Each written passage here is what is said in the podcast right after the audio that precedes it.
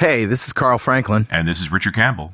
And before we start the show, we'd like to bring your attention to some cool conferences happening around the world. Specifically, NDC Sydney, happening August 14th through the 18th in Sydney, Australia. Now, I personally can't make it to Sydney this year, but you're going, right, Richard? Absolutely I'm going, because Sydney. Yeah. Awesome. I wish I could go. So go to ndcsydney.com and register now. Save some money and register before April 30th for early bird pricing. And for more great NDC conferences, go to ndcconferences.com. Right.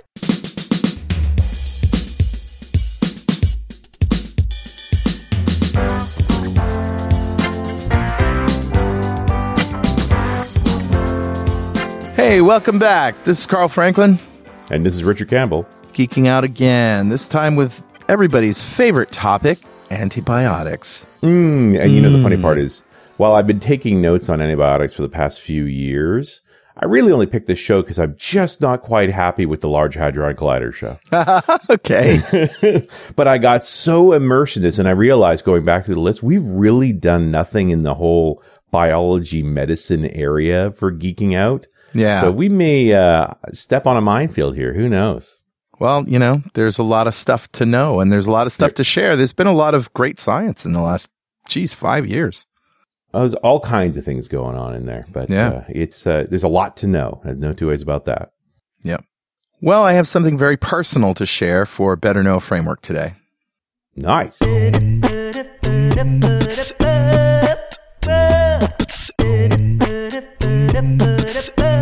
right, buddy, what do you got? Well, okay.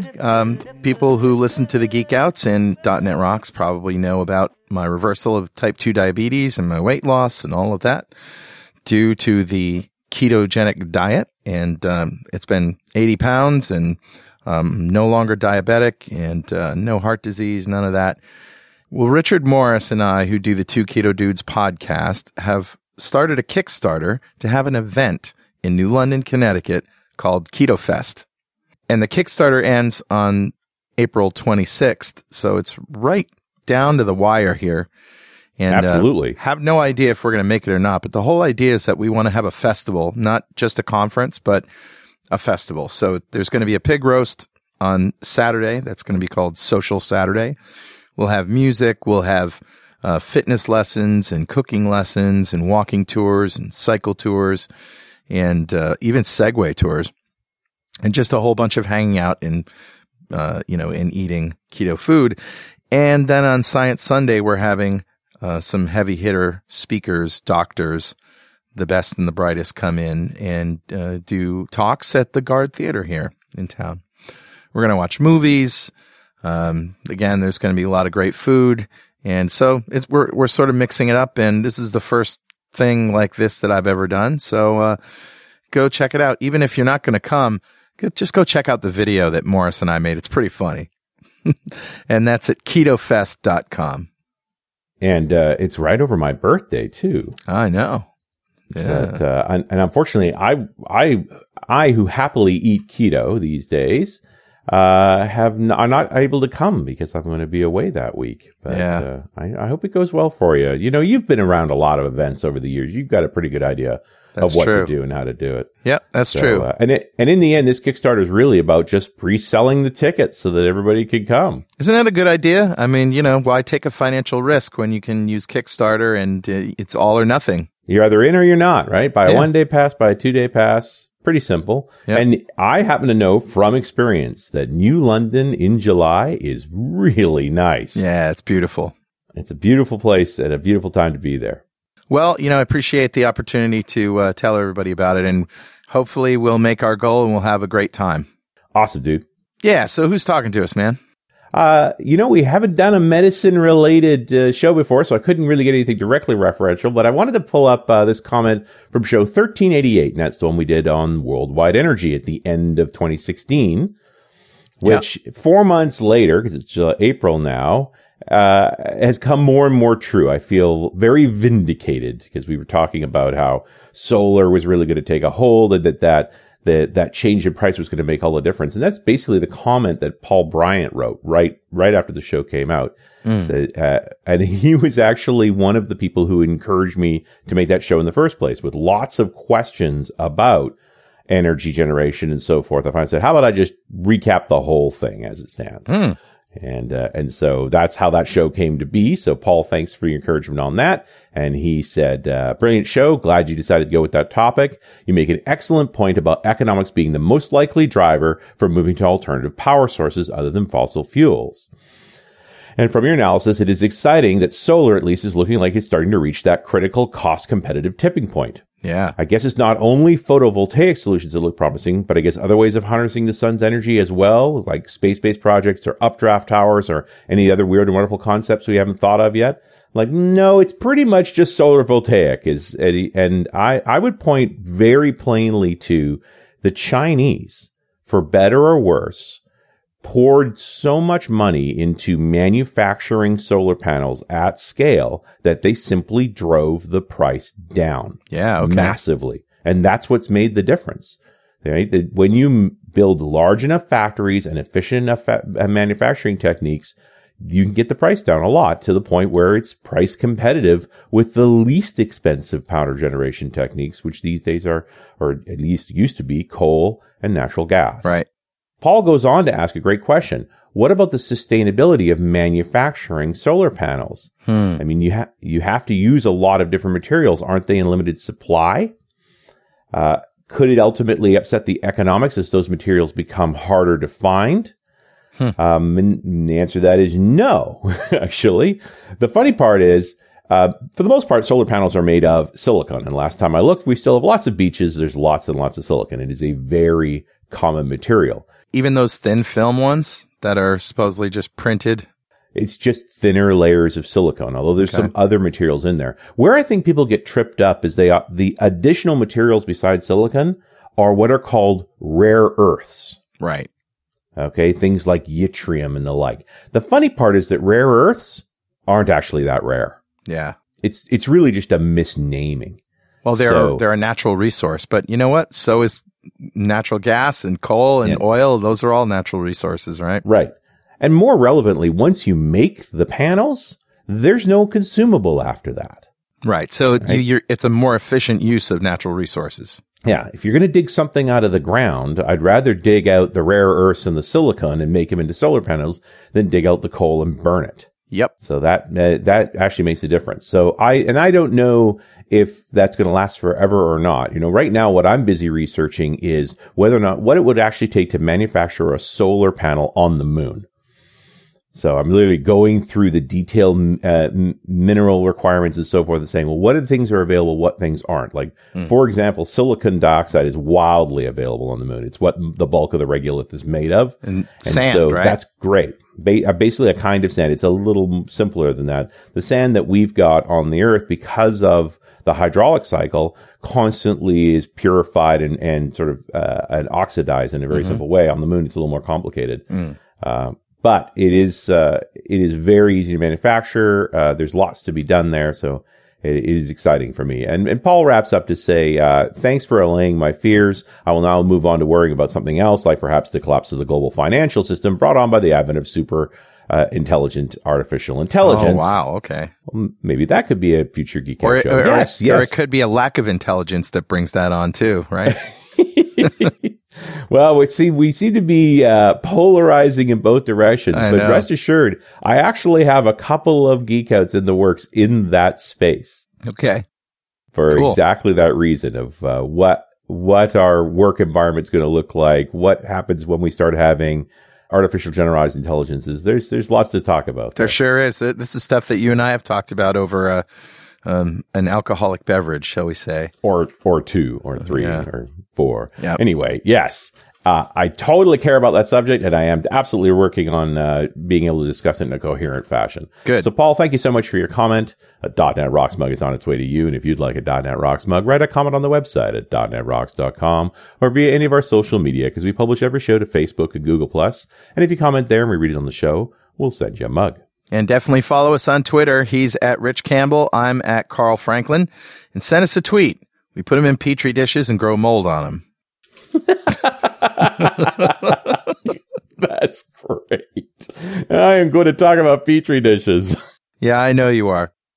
Well, Richard, I don't know much about antibiotics except that, I probably take way too many of them. But, you know, I'd rather keep my limbs, so I guess they work. But I do know that one guy, Sir Alexander Fleming, was the guy who identified penicillin, but he wasn't necessarily the first one thinking about antibiotic stuff, was he? No, it goes back even older than that. There's evidence that the Egyptians would take moldy bread and strap it to infected parts of the body as a poultice, and that sometimes that worked, because that sounds really gross. It does, but I guess if, you know, like Fleming, he saw mold was killing bacteria, certain kinds of bacteria in a petri dish. Right.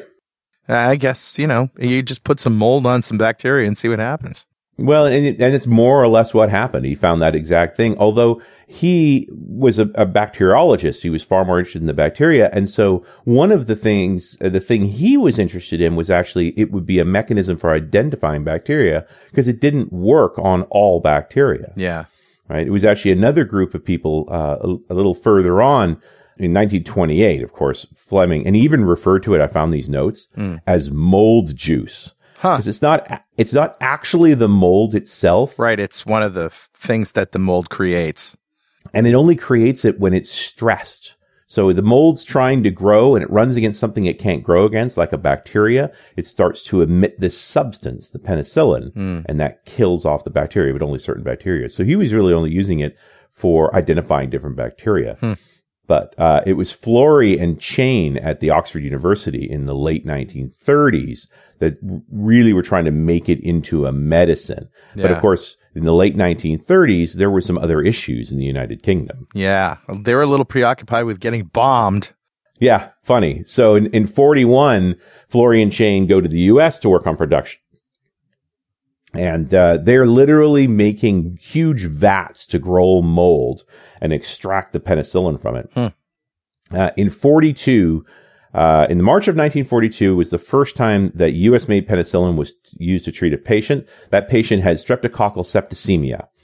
So one of the most common ways to die before antibiotics. Is that essentially strep?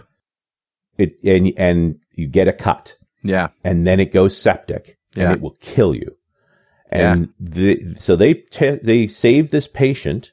They used half the supply of the world of penicillin at the time. Which wasn't much. Which wasn't very much. And the crazy thing about penicillin, and we'll talk in more detail when we talk about how this actually works, most of the penicillin that you consume, when you consume it, comes out in your pee. And they were actually collecting this guy's pee and then recrystallizing the penicillin from it, because the penicillin was unaltered. But folks don't like it when you put stuff from people's pee back in their bodies. Yeah, they kind of frown on that. Right. But within a few months, they were up to enough by 10 patients. But by the invasion of Normandy, so in the spring of 1944, so in a couple of years, the soldiers had in pouches with them 2.3 million doses available. Wow. By 1945, at the end of the war, U.S. factories were turning out about 650 billion units of penicillin a year. Wow. And then also in 1945 is when Florey and Chain shared the Nobel Prize with Fleming for the development of antibiotics. And I think it's really important to realize that we're only antibiotics are only around for about 70 years. Yeah, that's right. It's just not that long. And I know we're going to talk about resistance later, but how long did penicillin remain effective? And is it still effective? Penicillin is still effective today, because it continued to evolve. And I would be remiss if I didn't bring up a lady by the name of Dorothy Crowfoot Hodgkins, who's also a Nobel Prize winner. Yeah. Who took a new technology coming into the end of World War II called X-ray crystallography to actually study the chemical structure of penicillin.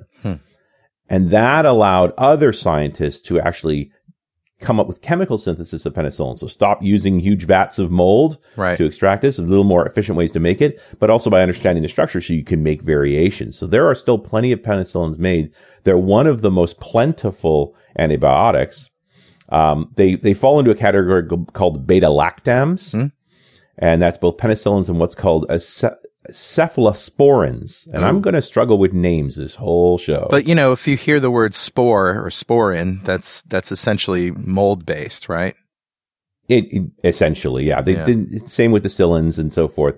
But those are the beta-lactams are a very large array of antibiotics. The cephalosporins are specifically for people that have penicillin allergies, which are only about 3% of the population. But it is important. It's arguable that the first antibiotic was not penicillin. And it was sulfa, or what they call sulfonamides. Okay. And the issue, of course, I think one of the reasons that we don't talk about it much is that it was really developed by Germany between the wars. Oh, okay. But there's a great story attached to this. When they figured out that it was an effective antibiotic, they patented it. It was called Prontosil in 1933. But within a year, it was determined that sulfonamide, the active ingredient in sulfa, had actually been originally synthesized in 1906 and was used in the dye-making industry, just nobody had tried to stick it in their arm before. Right, and then there was a whole bunch of synthetic antibiotics that they made out of dye, or they took from dye, right? But why would a dye have antimicrobial or antibacterial properties? Well, exactly. It seemed very odd. And one of the problems is because it was no longer covered by a patent, so anybody could make it, they made it in a lot of different ways. And in the late 1937, hundreds of people fell ill, and some died from poor quality sulfa. Wow. And that sort of led to the beginning of the FDA in 1938. This episode of .NET Rocks is made possible in part by Windows on the Google Cloud Platform. You may not know this, but the Google Cloud Platform supports Windows Server 2008, 2012, and 2016. It also supports SQL Server versions 2012, 2014, and 2016, standard, web, and enterprise editions with high availability. You can deploy your ASP.NET Windows apps to Compute Engine or your ASP.NET Core apps to App Engine or Container Engine. That's Google's hosted Kubernetes environment. .NET and .NET Core libraries are there for all 200-plus Google.com and cloud services in NuGet, led by John Skeet of Stack Overflow fame. But what about Visual Studio integration? Oh, it's there. You can use Visual Studio to manage your GCP resources and deploy your existing apps. You get stack driver logging, error reporting, and tracing support for .NET and .NET Core. PowerShell commandlets for GCP, which run on Windows and Linux. And a great set of partners to bring your Windows and .NET workloads to GCP, including Capgemini, Nudesic, and Magenic. So go to gcp.dotnetrocks.com and get your free trial today. And I bring up sulfonamides. They were really popular through World War II because you could get them in a powder form. It was literally, and you'll even see this in movies, you can sprinkle it on a wound and it'll keep it from getting infected. Wow. And they're still used today. There's about 150 antibiotics, and there are some new ones coming. But they all have strengths and weaknesses. And if you want to understand this, we kind of got to go back to Biology 101. Okay, let's do it. Okay. And funny, we've talked a little bit about this when we did the GMO shows. Mm-hmm. Remember when I talked about prokaryotes and eukaryotes? Oh, yeah. Yeah, in fact, I went home and that became my dinner table conversation that day. Well, in the prokaryotes, think of that as more progenitor. They're the sort of earlier cells, and bacteria are prokaryotes. Right. And they have DNA, they have a cell membrane, but not necessarily a cell wall. Okay. And they also have these things called ribosomes, and ribosomes make actual proteins, because DNA is actually a protein. So if you want to make copies of DNA, you need ribosomes. So in the simplest cells, you see that, and bacteria fall in that category. Right. The cells that we're made of, and all animals are made of, are eukaryotes. And they're different. Mm-hmm. So while prokaryotes are relatively simple, sort of a bag of goo with some DNA in it and some ribosomes in it, not a whole lot more. And there are some variations, but not huge amounts. Eukaryotes is where you start to have things called organelles, or what they call membrane-bound organelles. Now, do both have mitochondria? No. Eukaryotes have mitochondria. Aha. Uh-huh. And so this was the distinct evolution that gave the advantage of eukaryotes. So there's a bunch of different organelles. Mitochondria certainly being an important one. One would argue the first one was the nucleus, which actually gathered up the DNA material. So rather than just being in the cell as a whole, it's in this nucleus. And then it grew a bunch of additional structures around it to make it even more effective, like endoplasmic reticulum. Okay. If you get into... Now, mitochondria are your ATP-producing energy cells. Right. They have energy powerhouses. Exactly. And so when you get in stuff like muscle cells, they have lots of mitochondria, but they'll have fewer. And it's not just animal cells that are eukaryotes. Of course, if you put chloroplasts into the cells, you can now make energy from sunlight, aka plants. Photosynthesis. Right. Yeah. So we don't need to go all the way down this path. There are dozens of different kinds of organelles, but it's important in the conversation around antibiotics because generally speaking, bacterial infections are prokaryotes. There are a few exceptions, and antibiotics are tailored to attack typically the cell walls of prokaryotes. So the reason I can take penicillin and it won't kill every cell in my body, it'll just kill bacteria, is that the mechanism in penicillin that makes it effective disrupts the cell walls of prokaryotes. Oh, I see. So anything that falls under that category is basically toast. More or less. Now, the problem is there are different kinds of prokaryotes, and the primary distinction is the structure of their cell membrane. The cell membrane's actually got 3 different layers in it, and depending on the type of bacteria, it'll be a slightly different design. So they talk about a testing process called the gram process for figuring out if it's gram-positive or gram-negative. Okay. And so when we talk about penicillin attacking staph infection, sort of the classic what used to kill you kind of infection. Yeah. That penicillin is great against gram-positive bacteria. Okay. So are bacteria the only things that can cause an infection that antibiotics will work with? For the most part, positive gram bacteria are the source of infection. I would also point out that there are many positive gram bacteria that are vital to your health. So, the problem here is that it's not like you have no bacteria in you. You're full of bacteria. Sure. They're a normal part of your body. The only question is when they get out of balance. And it's not only the prokaryotes that are important here. There are eukaryotes that can be infectious sources like fungi and protozoa. Right. They have a role to play in this as well. And it's part of what makes this whole thing difficult to diagnose and to deal with. It's just not a simple process because there's so much going on. Your body is perpetually waging a kind of war with invasive organisms. It's trying to achieve stasis. I have direct experience of this just this last year, earlier this winter. I developed an infection in my hand and went to the local clinic, and it got bad. And he said, yeah, we're going to put you on doxycycline for a week or whatever, 10 days. Mm-hmm. And it came back. It went away, but it came back.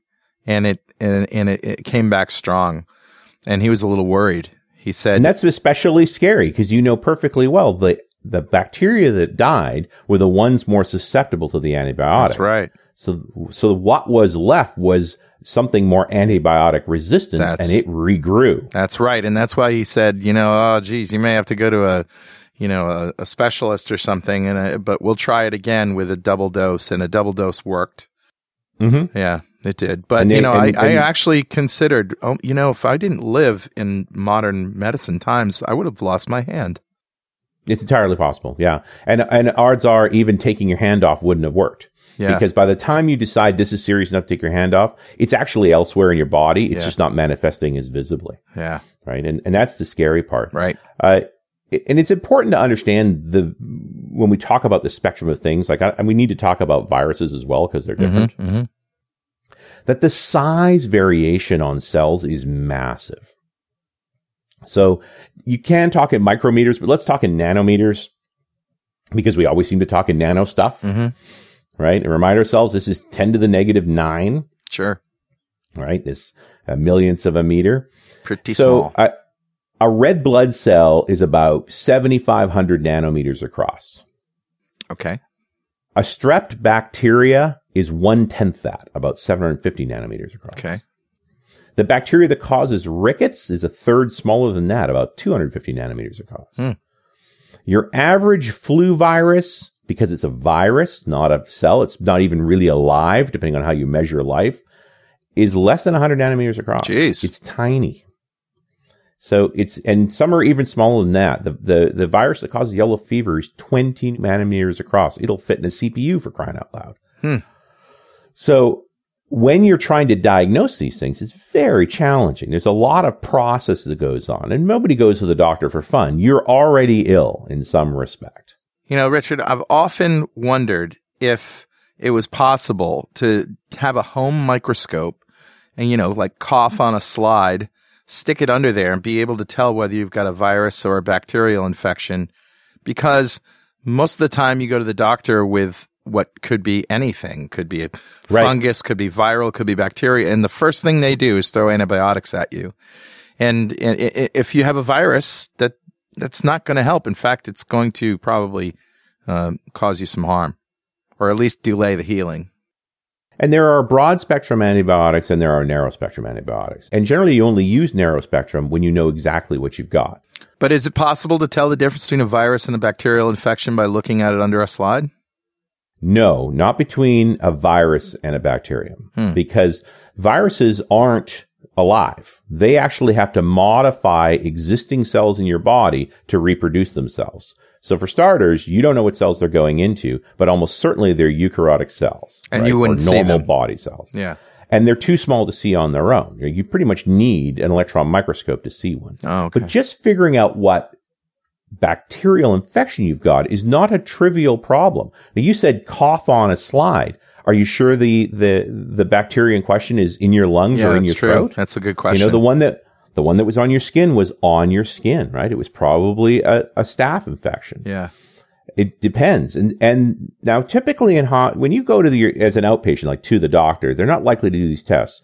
But in hospitals where infections are far more serious, there is a normal lab protocol for this. And let me walk you through what's challenging. So let's go with the cough one. So you are coughing up some phlegm. Yeah. We grab that phlegm, we take it to a lab. Now, there's not enough bacteria in the sample we just got to actually be able to do all the tests we need to do. So step one is to culture more bacteria. Okay. So we have to split it across multiple mediums because we don't know what kind of bacteria it is. Not all bacteria grow the same way on the same things. So we're going to have to split it amongst about a half a dozen different kinds of culturing mediums. So some of them are the agar plates, like the one you referenced to with the Petri dish. There are also broth cultures, which are liquid cultures, and a few different ones of those. There are also stab cultures, which is when you're dealing with a bacteria that doesn't like to be exposed to oxygen, you actually have to put it inside of a medium. So you embed agar in the test tube and inject the bacteria into it. Wow. Some bacteria will grow readily in those forms, and some of them are more fastidious and will grow very slowly. So the growth time is anywhere between a minimum of 24 hours up to 3 or 4 weeks. So, and you really don't have time to wait and see. You have to cut that piece of phlegm up in 20 or so different slices and then try to grow it in all of these things. Right. So you're going to grow it in many ways possible. I mean, the typical treatment process, especially in a hospital, is they would put you on a broad spectrum antibiotic based on that particular thing, right? If they go, we think it's a phlegm infection, we're going to go there. Meantime, we're going to start this testing. So now that you've grown some, they say it's a fast growing one. So, you know, it's a Streptococcus, which tend to be fast growing. And if we're dealing with Streptococcus, this is it's always in your body. It is the bacteria that causes pneumonia and can kill. It can also cause meningitis depending on the variation, right? There's lots of different strep bacteria. Yeah. Okay. So now we've grown some, it's fast growing. So we start the first testing stage. The first testing stage is what's called doing a gram stain. Okay. So in a gram stain, we're now going to separate whether or not these are gram-positive versus gram-negative bacteria. And an example of gram-positive is, of course, Streptococcus. Yeah. A gram-negative bacteria that's very common is E. coli. All right? So not likely to be in your lungs, but when you're testing for different illnesses, I mean, E. coli, which, by the way, is in virtually everybody's intestinal tract. Right. Right. And most animals too. E. coli is incredibly prevalent. In fact, it's not just a parasitic bacteria, right? There are some strains of E. coli that actually make vitamin K2 for you. Wow. There are also some that, you know, cause catastrophic diarrhea. So, this is the challenge. And I guess the thing is that your body's smart enough to know, that needs to be in the gut. That's okay. We're not going to attack it. Whereas if you take it, you know, the problem with E. coli is it would get on people's hands. They wouldn't wash their hands, and then serve food, and then you ingest it, and then it does some other nasty stuff to you on the other side. And one would argue that you're ingesting E. coli all the time anyway. It's just when you get certain strains that are bad for your digestive tract. Got it. Believe me, your immune system is not as smart as you think. It is attacking the good E. coli all the time as well, but it tends to only attack that which is growing rapidly and is in higher concentrations. So small concentrations are fine, but when you get an infection is when you have a rapid growth, and that's when that tends to invoke your immune system.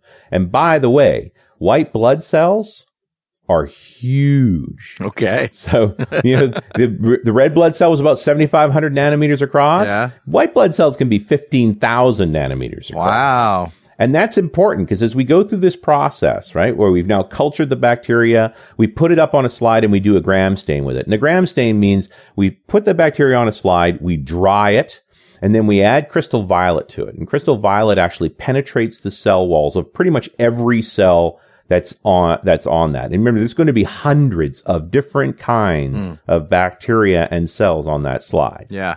And it makes them vaguely purplish. You then add iodine to it. Now, the iodine also goes through the cell wall well, and then it combines with the crystal violet, which actually makes that the combination of crystal violet and iodine, those molecules become larger, so they're harder to remove from the cell. Then you wash that with alcohol, and that tends to remove a certain amount of the crystal violet and iodine, but it removes at different rates. Okay. So in gram-negative cells, because the membranes are thinner, it tends to wash all the crystal violet and iodine out of them. But in gram-positive cells, because the cell walls are thicker, it tends to stay in. So at that point, if you were to look at it on a microscope, all of your gram-negative cells are now transparent, and your gram-positive ones are purple. You then do an additional step where you put safranin into it, and that makes the gram-negative pink. It makes everything pink, but the gram-positive still show purple because it's a stronger color. Okay. So at this point now, you study the morphology. You look at the slide. You're hoping to see certain concentrations of bacteria. They might be gram-positive, might be gram-negative, so they're going to be different colors. You're also going to see white blood cells. White blood cells is a good sign because generally you would only see white blood cells if there's an infection taking place. Yeah, yeah. But understand, a white blood cell's 15,000 nanometers across and a staph bacteria is 750 nanometers across. Mm-hmm. So they're 20 times larger. Mm-hmm. Mm-hmm. Okay, so actually figuring this out in the slide's not easy to see, but you're looking for the shape. You know, when you study morphology, it's like, are there a bunch of them? Are they round or are they cylindrical? Right. Are they in clumps or are they in chains? All those things help you to understand more about what you're looking at. Now you finish the gram test.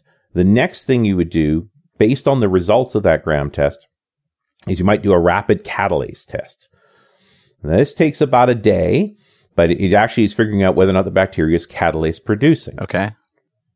And which means they can resist peroxides. So if we've gone down this path so far where we figured out that it's gram positive, it's aerobic, because part of your culturing process is whether you add oxygen or remove oxygen. That's why you have the stab methods and so forth. And it responded to the catalase. Then you do another test called a coagulase test. And that would actually, that takes a few hours to do. And if you get a positive coagulase test, you've got Staphylococcus aureus. So wow. You're probably down to one particular bacteria out of how many? And I think we're going through all these details just to let people know just how sophisticated and how difficult it is to diagnose any particular and the time that it takes. Yeah. Right? None of this is fast. It takes time. In a hospital setting, they're doing this constantly because it's so important to get it right. Right.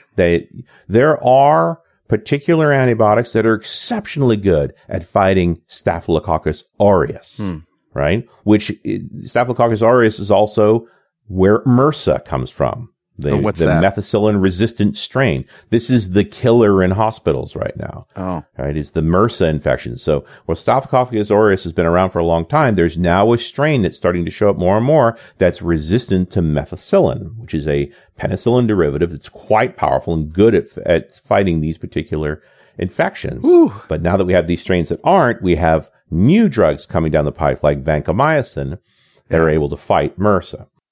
Well, Richard... Yeah, buddy. Guess what time it is now? It must be a happy time again. Yeah, it's time to mix up a graham cocktail. 2 jiggers of bourbon, little E. coli, a shake of crystal violet and iodine, and a splash of bitters. Mmm. Gross. I think you just had a poop drink. It's actually, oh, yuck. It's time to give away a D-Experience subscription from Developer Express to one lucky member of the .NET Rocks fan club. Become a UI superhero with DevExpress UI controls and libraries, and deliver elegant .NET solutions that address customer needs today, and leverage your existing knowledge to build next-generation touch-enabled solutions for tomorrow. Whether it's an Office-inspired application or a data-centric analytics dashboard, DevExpress Universal ships with everything you'll need to build your best without limits or compromise. Learn more and download your free 30-day trial at devexpress.com/superhero. All right, buddy. Who's our winner? One of yours, Richard. Ashri Cohen from Quebec. Well, congratulations, Ashri. Yeah. Golf clap for you, sir. Absolutely. And Ashri just won the D-Experience subscription, a big pile of awesome from our friends at Developer Express, just for being a member of the .NET Rocks fan club. And if you don't know what that is, go to dotnetrocks.com, click on the big Get Free Stuff button, answer a few questions, and join the fan club. We have thousands of members all over the world, and every show we like to give away stuff from our sponsors. And every December, we give away a $5,000 technology shopping spree to one lucky member of the .NET Rocks fan club, but you have to sign up to win. So, I mean, I ran down a set of tests that a typical hospital will do to identify what particular strain of bacteria they're dealing with. Mm-hmm. And one of the reasons to do that is to get what they call definitive therapies. So there's really three ways you administer antibiotics. You do it what they call prophylactically, or before you're infected. Right. And the most generally that's in hospitals. When you're going to undergo a treatment that has a risk of infection, they might just preventatively give you antibiotics. Yeah. The other prophylactic treatment that most people are aware of is taking anti-malarial drugs when you're in a malaria region, just to decrease the likelihood of being infected. But most of the time, and this is exactly what happened to you have what's called an empiric therapy. Yes. So we suspect you have an infection. We're not exactly sure what it is. And so we give you a broad spectrum antibiotic that should be able to knock it down. Yep. And typically in a hospital setting, in an inpatient setting, we would then go on and start doing the testing process, walking through all these things till we figure out exactly what particular bacteria we're dealing with. Then we'll tend to take copies of that bacteria and treat it in vitro. So in the petri dish, they'll treat it with different antibiotics to see which one reacts the best. And that will allow them to switch to a definitive therapy where we know exactly what it is, what it's sensitive to, and give you the narrow spectrum antibiotic that's most effective. Okay. Because the broad spectrum antibiotics is where we get these super infections. And what your doctor was afraid of is you were headed for a super infection. Right. We killed off all the easily killable bacteria, and all that was left was the hard to kill out bacteria. Right. And that's very dangerous. Yes, it is. It's also important to understand what they call, and I love some of these words, pharmacokinetics. Yeah. I came across that one myself. You know, you can get a cream for that. An antibiotic cream, actually. Yeah. And what we're talking about is, how does the antibiotic get into your body? Where does it go once it's in your body? And how does it leave? Right? Yeah. Or they call absorption, distribution, and metabolism, excretion. So, I mean, most of the drugs we're aware of are oral, but there's also injectables. There's also IV. And a lot of that has to do with how bioavailable is it? How well does it do in your stomach? Yeah. If you're going to take it orally, for example, and very high doses, if you have a serious infection, they'll typically give it IV because it will upset your stomach to try and take it orally. And in the end, they want to get it to your bloodstream anyway, so the quicker they get to your bloodstream, the better. It's also important to note that some antibiotics depend on stomach acids to activate, which is why they'll say you can't take this with antacids, or don't consume milk. Right, right. Because they affect your stomach pH. Huh. Also, some depend on food, both positively and negatively. So, like, there can be no food in your stomach, or there needs to be food in your stomach. All of these have to do with making that medicine bioavailable to your body. So, this is what they mean by pharmacokinetic, means how does it react with all of these factors? What is the best way to administer that antibiotic?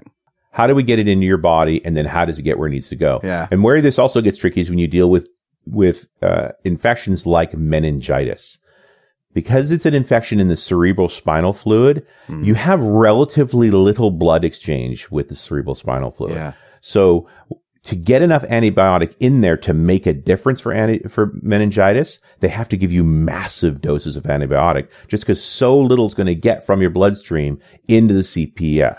And they can't necessarily just take a needle and stick it in there, can they?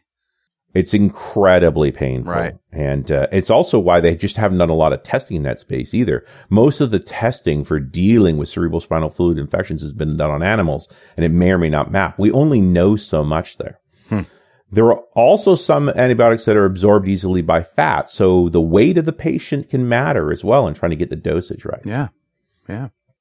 And then you also have, so depending on the antibiotic, some will go through your system quickly, but like penicillin will be excreted unchanged from your urine. So it didn't all get, much of it won't get absorbed. And so they have, where you see repeated doses, like take this every 4 hours, it's because your body excretes it rapidly. Ah, where there are some where it's like one dose and you're done because you have to metabolize it, which means all of it goes through your body. The next concept is what they call pharmacodynamics, or how does this drug interact with the target organism? Yeah. And that's part of like, how do we, are we actually killing it or are we paralyzing it? Is it static or is it cidal? So a bacterial cidal antibiotic like penicillin actually kills the bacteria because it disrupts its ability to maintain a cell wall. It ties in with the lipids in the cell wall, breaks it down so that the bacteria undergoes what's called lysis or disintegration. There are also antibiotics that are bacteriostatic. So they typically interfere with the ribosome process so that it can't create new proteins. And it can't, so it can't reproduce. Yeah. Exactly. Yeah. Okay. And so depending on the kind of drug, you'll get different behaviors one way or the other. And it depends on the kind of infection as to what you want. We kind of want cidals. It's just that they tend to be very fast. And sometimes you want long running. And a great example of this is tuberculosis. Okay. I want to call it tuberculosis because it's special. It's interesting how we've largely handled tuberculosis in the West, but in developing nations, they have much more trouble. And there's a reason for that. Tuberculosis is caused by a particular kind of bacterial complex. There's a huge number of them, dozen variants, that are called mycobacterium. Okay. And the myco is the Greek word for fungus because it's a bacteria that grows differently depending on where it lives, and also has a dormant state where the cell wall is particularly rigid and so is almost immune to antibiotics. Wow. And so just figuring out for sure that you have tuberculosis can take weeks. It's a very difficult bacteria to grow outside of the body. It grows differently in the lungs than it does elsewhere. So and it really does like the lungs, doesn't it? It does, and which is what it's famous for, and it's also an effective spreading mechanism. Yeah. The modern way to fight tuberculosis today, if you show up with tuberculosis in the Western world, you are going to get a 4 antibiotic drug cocktail called RIPE. All right.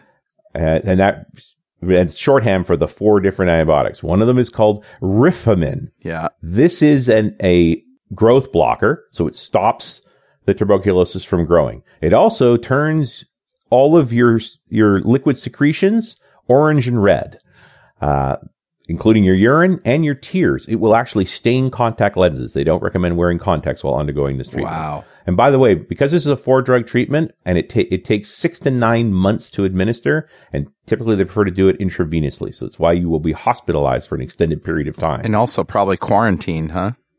That's part of the process. But again, once we get the rifampin in your body, they're no longer growing. We're also going to give you isoniazid, which is a particular antibiotic good at attacking the dormant mycobacterium. What made tuberculosis so tough to breach was that you would have these dormant cells. So even when we kill all the active ones, the dormant ones would still be there, and they would eventually become non-dormant, and there you are again. Wow. It, by the way, interacts with alcohol, so you cannot drink while you're on this regimen. Next up, the P is for pyrazinamine, which actually shortens up the therapy to only 6 months as opposed to 9 months by slowing down the growth of the active bacteria. Wow. Also causes gout. So woohoo. And the fourth drug is ethylmebutol, which attacks the cell walls of the microbacterium to accelerate death, and also causes optic neuritis, which gives you temporary red-green blindness. Oh, that's awesome. So is it any wonder that in developing nations, they have a tough time fighting tuberculosis? No. This is incredibly difficult medicine. But it is, in some ways, it's also the pinnacle of antibiotics. This complex set of drugs together works and still takes months. Yeah. Yeah. So, yeah, it's very challenging to put all that stuff together. I could go down all of the different antibiotics, but it's important to recognize there's several different classes of them, really about five major classes these days, although they're discussing a sixth one at the moment with the most recent set of medicines that are going on. Okay. And each of them has different efficacies based on the type of infection and where it's located. You know, there are many infections that are minor when they're on the skin and deadly when they get in the bloodstream. And a staph infection is an example of that. So it's one of the reasons you want to treat early and often so they aren't allowed to propagate for a long time. And often broad spectrum antibiotics have the side effects of weakening your immune system in other ways so that it can cause new infections to occur. Right. So there is a balance there. And it's also, I think, really important to understand that antibiotics are not made per se. They are found. The same way that Fleming found this bit of bread mold that was killing off bacterial cultures, all antibiotics largely come that way.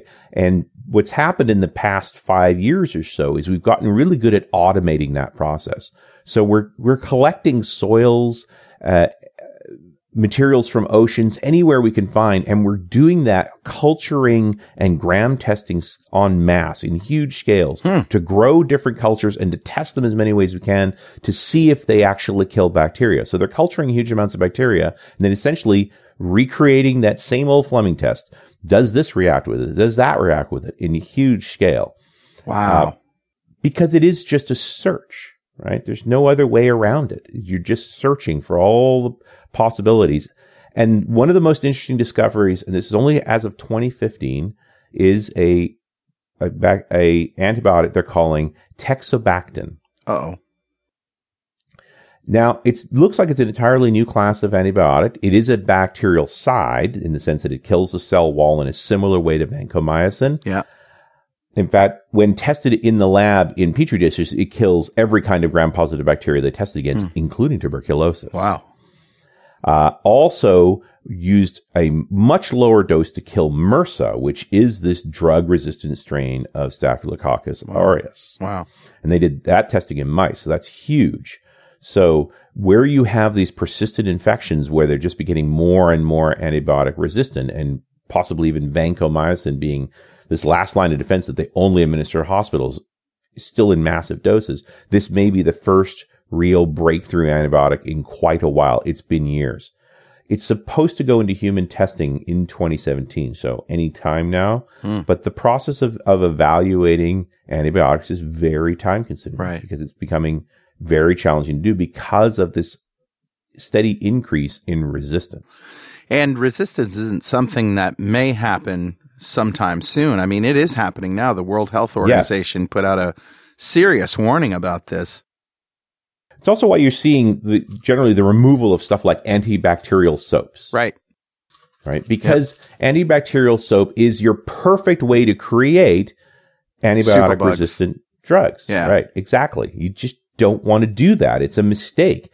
It's safer if you're that concerned about bacteria, and let's be very clear, you have bacteria all over your body all the time. That's right. The reason when your immune system's strong, you just simply fight it off, right? You have streptococcus in your nose right now. It's virtually guaranteed that you have that right now. And the reason it's in your nose is because your white blood cells can't go there. Because it's a cool part of your body, and your white blood cells want warmer spots. When it gets down to your lungs, then your immune system goes to work and wipes it out. And if your immune system's weakened, you get pneumonia. Interesting. But you never get rid of it completely because that bacteria has learned to live in places that your immune system isn't as effective in. Wow.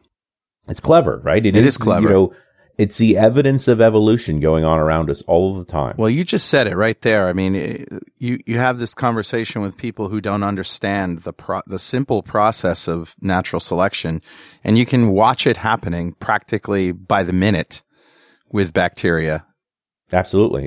It's anything short-lived and rapidly reproducing is showing up like this all the time. Right. One of the solutions for hospitals, because they're dealing with exactly that problem, MRSA was born in hospitals by using antibacterial soaps to keep the hospital clean. It's not that we don't want to keep the hospital clean, but we don't want to use bleach because it's so destructive, so we have to use something that works better and doesn't cultivate these alternatives. One of the materials they're experimenting with are some of these new nanomaterials. So okay. And this particular material is basically a nano surface structured the same as a shark skin. Huh. So they've been studying shark skin for a long time because shark skin seems to have a shape that stops parasites from clinging to it. It's got a very interesting texture. And so they modeled this after shark skin.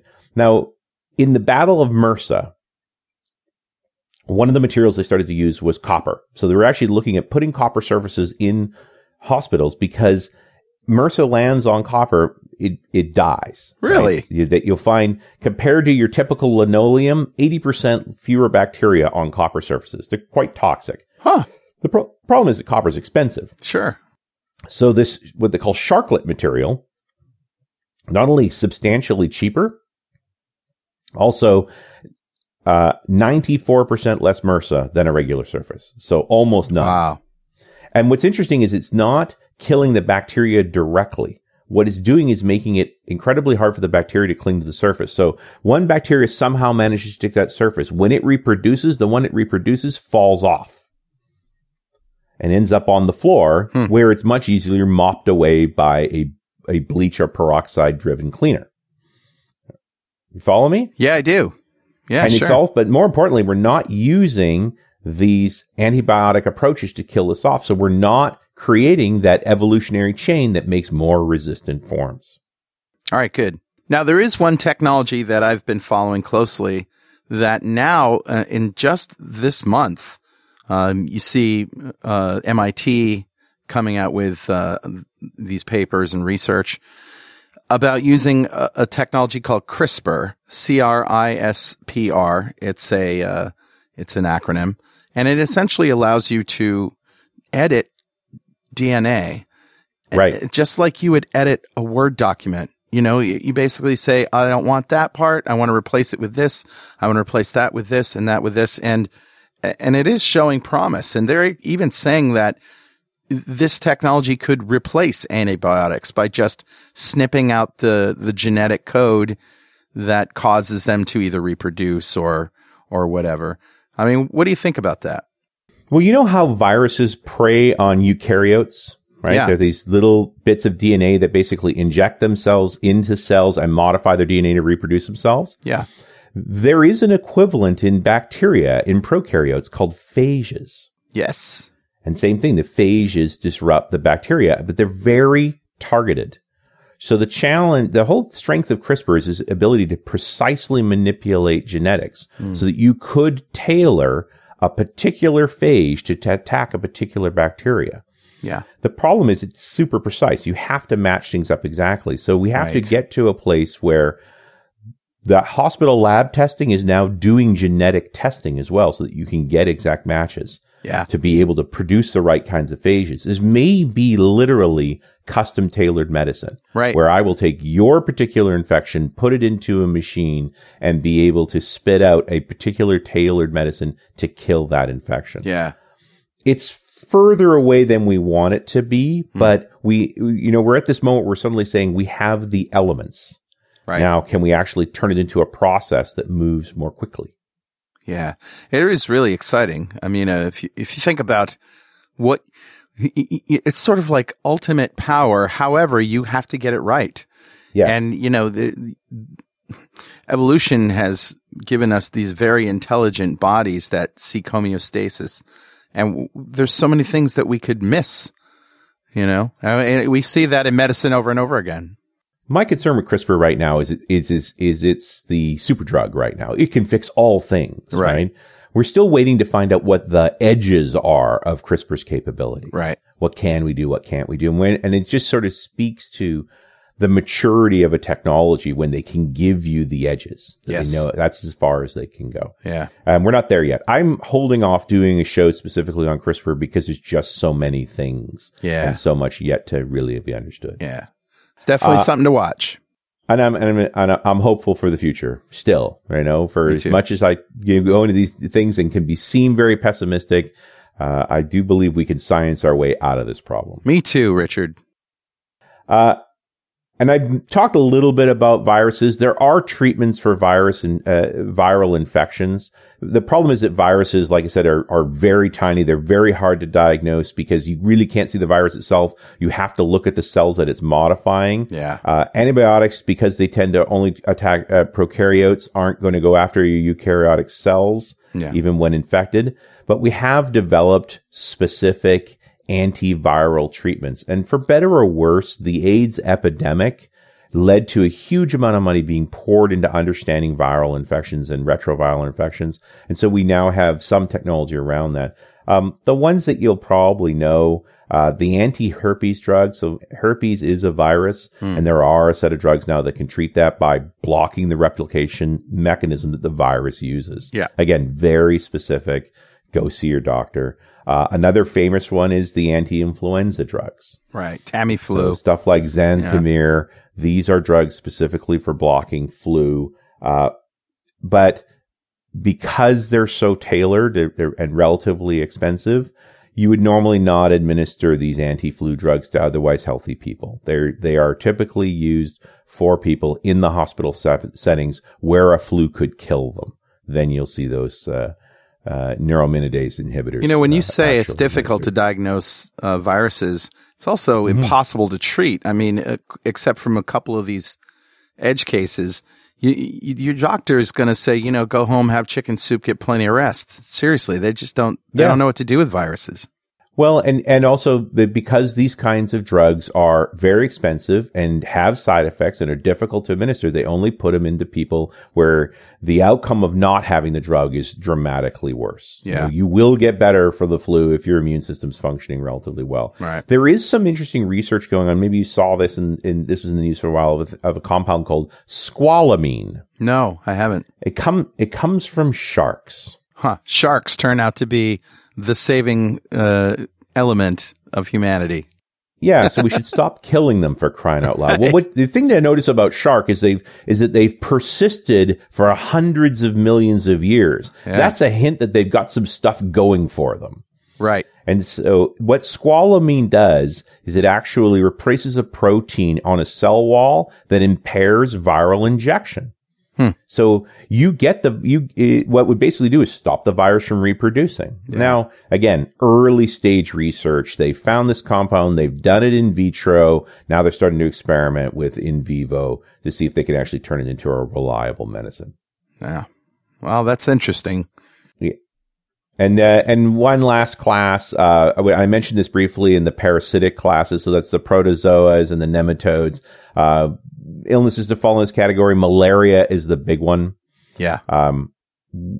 Malaria has been endemic in Africa for a long time. Bill Gates' foundation has worked hard on it and may have broken the back of it. It will literally take decades to know for sure if we've got malaria under control. It's a whole show unto itself. It's hugely complex. Typically, you take antimalarial drugs called quinolines prophylactically and aka preventively. When you're going to go into a malaria area, you take them. I have taken them. I've gone to malaria places. They suck. Yeah. There's two things horrible about the quinolines. First off, they make beer taste bad. Ah. And second off, they mess with your sleep. They give you really weird dreams. But where African heritage people get sick from malaria and it's endemic, Westerners die. Hmm. It's serious. And if you come home with malaria, you are directly into the hospital on IVs. It's very challenging to deal with. Protozoa, especially the malaria protozoa, there are complicated illnesses to deal with. Wow. Cryptosporidium and Giardia, which we do see in the West, they're typically not directly treated per se. There are drugs to try and mitigate them, but more importantly, it's just let your body flush it out so they keep you hydrated, they keep your electrolytes in balance, and you will get over it. Ascarius, which is a nematode that you'd know it as the roundworm, right? Which all of this stuff is horrible and gives me the creeps. Again, there are drugs that are fairly good at attacking them, but they're not technically antibiotics per se, right? They're antiparasitics and they work differently. So it's a very interesting process to deal with all of this. And again, this gets back to, don't listen to us for an hour and be convinced I got this under control. It's much more complicated than that. Same for the antifungals. That's right. So the yeast, the molds, and the diapomorphic fungi, which would be sometimes yeast, sometimes mold, because, that's how evolution works. They come up with weird options. Yeah. Fungals are eukaryotic, so they're not generally resistant to antibiotics. I would argue the most famous yeast of the bunch is the Candida. Yep. So this is the yeast infection. It wrecks wine, so we definitely don't like it. Mm-hmm. There's about 50 different variants of Candida, and each of them have different treatments. So very challenging to manage it. Let me get back to my story a little bit of my hand. Yeah. At the same time, I had a rash around my midsection, and I've had it for a long, long time. And I've been using, hydrocortisone cream. I tried antifungals. I tried... just everything that you can possibly think of, I put on that thing, and nothing worked.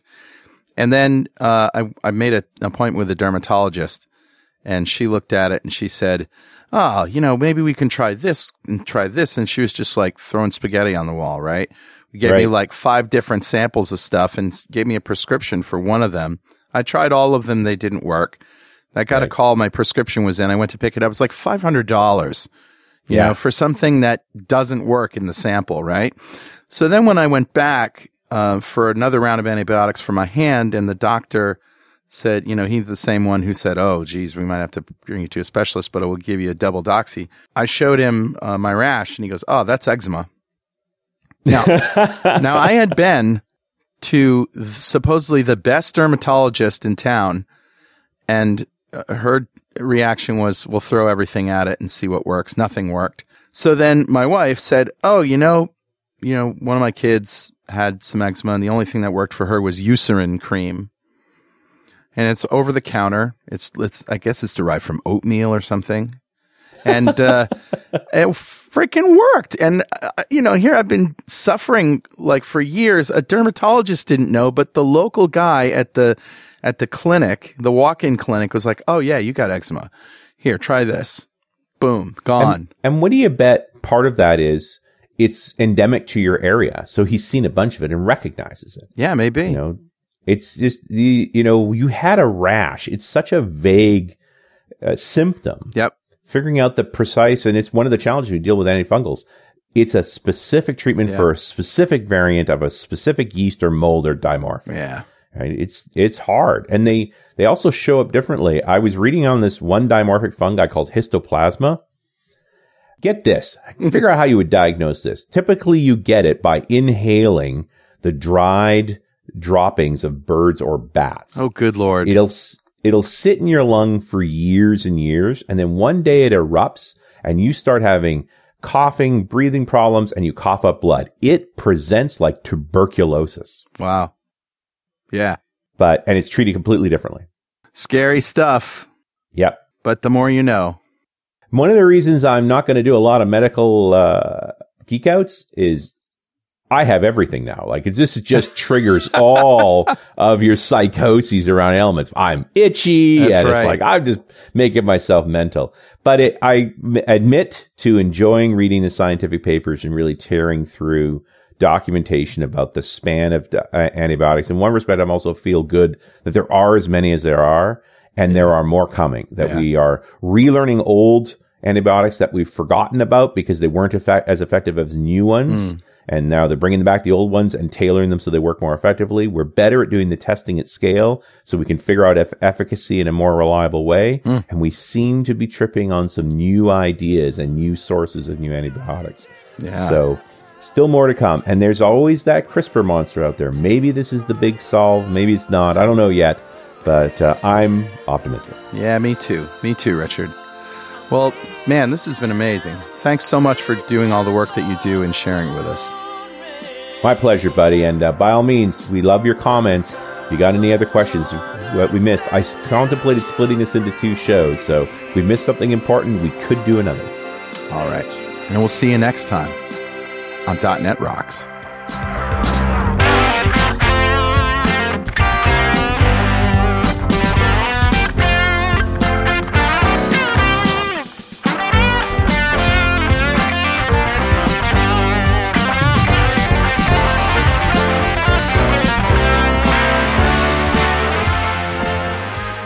.NET Rocks is brought to you by Franklin's Net and produced by Plop Studios, a full-service audio, video, and post-production facility located physically in New London, Connecticut, and, of course, in the cloud.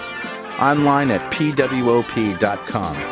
Visit our website at dotnetrocks.com for RSS feeds, downloads, mobile apps, comments, and access to the full archives going back to show number 1, recorded in September 2002. And make sure you check out our sponsors. They keep us in business. Now go write some code. See you next time.